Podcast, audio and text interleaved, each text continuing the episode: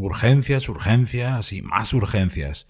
En lugar de trabajar en cosas que cuentan, nos hemos convertido en una especie de bomberos apagafuegos, siempre pendientes del último marrón del cliente, o de la última bomba del jefe, o del compañero de al lado. Todo son urgencias.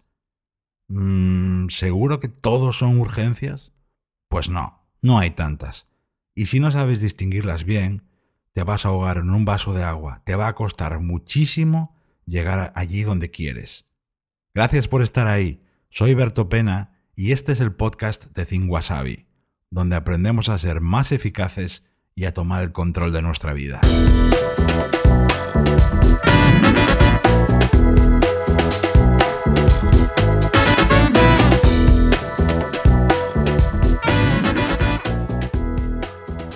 Pues sí, nos ahogamos en vasos de agua sin necesidad. La realidad es que cuando lo miras en serio y con calma te das cuenta que hay pocas urgencias de verdad. Las hay, por supuesto, pero muchísimas menos de las que vemos o nos hacen ver otros. La mayoría son imprevistos disfrazados de urgencias, es decir, falsas urgencias. Y uno de los lugares más típicos, por cierto, por donde nos las cuelan estas cosas es el correo. Sobre el papel, casi todo el mundo acierta a la hora de decir esto claramente es un imprevisto, o bien no, no, no, no, esto es una urgencia como la copa de un pino. Ya, claro, sobre el papel, pero en la vida real, ahí fuera, ni tú ni yo vivimos sobre el papel. Nos movemos a la carrera entre llamadas, citas, correos, reuniones, mmm, también interrupciones, WhatsApps, eh, tareas, encargos, más llamadas, más correos, más prisas. Ahí es mucho más difícil distinguir nítidamente entre un imprevisto y una urgencia. Y es ahí donde la mayoría de la gente naufraga. Porque diariamente, ojo, diariamente, la mayoría de la gente se deja llevar por cosas que de urgencias solo tienen la apariencia. Dejan todo lo que estaban haciendo por cosas que podrían esperar un par de horas o al final del día. Cambian por completo su plan de trabajo porque fulanito de repente pide algo. Dejan para mañana o la semana que viene tareas de mucho más impacto y con mucho más resultados solo porque ahora acaba de entrar algo. Y por supuesto se cargan de estrés y de agobios, porque trabajar así a atragantones no trae relajación a tu vida precisamente. ¿Qué hacer? ¿Cómo distinguir mejor entre imprevistos y urgencias para no ahogarte en vasos de agua? Bueno, como siempre hago, quiero darte mi fórmula. Y como siempre intento hacer, quiero que sea ultra práctica. Así que ahí va. Tiene tres pasos, tres. Y creo que vas a poder aplicarla inmediatamente, porque es muy posible que al terminar este audio, quizá en el correo o en alguna próxima llamada, te esté esperando un imprevisto barra urgencia.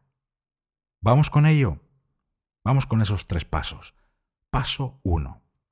Una vez que llega la noticia, llamémoslo así, es imprevisto barra urgencia, quieto. No te muevas, no hagas nada, no decidas, no cambies, no eches a correr, al menos todavía. Deja enfriar un poco esa posible urgencia, porque según llegan, eh, todas queman. Es decir, te van a hacer creer a ti que tienes que atenderlas de inmediato. No te dejes llevar por las prisas del momento o por los agobios de la persona que lo trae. Para y practica un hábito cada vez más perdido: pensar. Paso dos.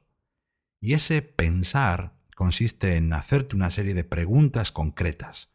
Son como filtros que te van a ayudar a ti a decidir y decir: esto es un imprevisto, lo apunto para luego, o no, no, no, esto es una urgencia de verdad, tengo que salir pitando.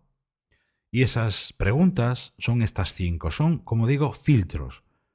Son muy prácticas y muy aplicables. La primera, ¿de verdad esto me obliga a dejarlo todo aquí y ahora en el acto? Dos, ¿qué pasa si no lo atiendo ahora mismo esto? Tres, ¿cuánto margen de tiempo tengo para hacer esto? Cuatro, ¿necesito a alguien más o lo puedo hacer por yo solo? Y cinco, ¿es algo que conozco y domino o no lo he hecho nunca? Ese es el paso tres, dos, perdón, y el tres es este: decide, pero no de cualquier manera. Toma la mejor decisión para reducir el impacto de lo que acaba de llegar. Fíjate, en la gestión de urgencias hay que conseguir siempre dos cosas. Lo primero y más importante, para que no haya dudas, ¿eh? atender la urgencia. Eso por supuesto. Y en segundo lugar, y esto no todo el mundo lo cuida, y aquí viene la clave, en segundo lugar, toma la mejor decisión posible para paliar las consecuencias sobre tu plan de trabajo, tus proyectos u otras personas incluso. Te recomiendo una cosa.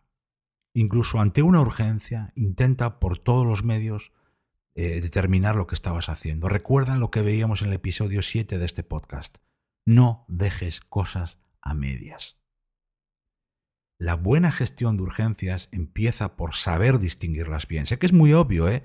pero en la vida real a la carrera no es tan fácil. Es un rasgo de puro sentido común que cada vez se ve menos, y así nos va. Porque corremos mucho y pensamos menos. Y eso no suele ser una buena fórmula para conseguir resultados. Tú eres lo que son tus acciones, así que, ¿qué es lo próximo que vas a hacer? Te doy las gracias de verdad por estar ahí y se despide de ti Berto Pena. Y mientras llega el próximo episodio, encontrarás más ideas y más recursos de eficacia en mi blog personal think wasabi punto com, que por cierto acaba de renovarse con un montón de nuevos contenidos y cursos gratuitos. ¡Hasta pronto!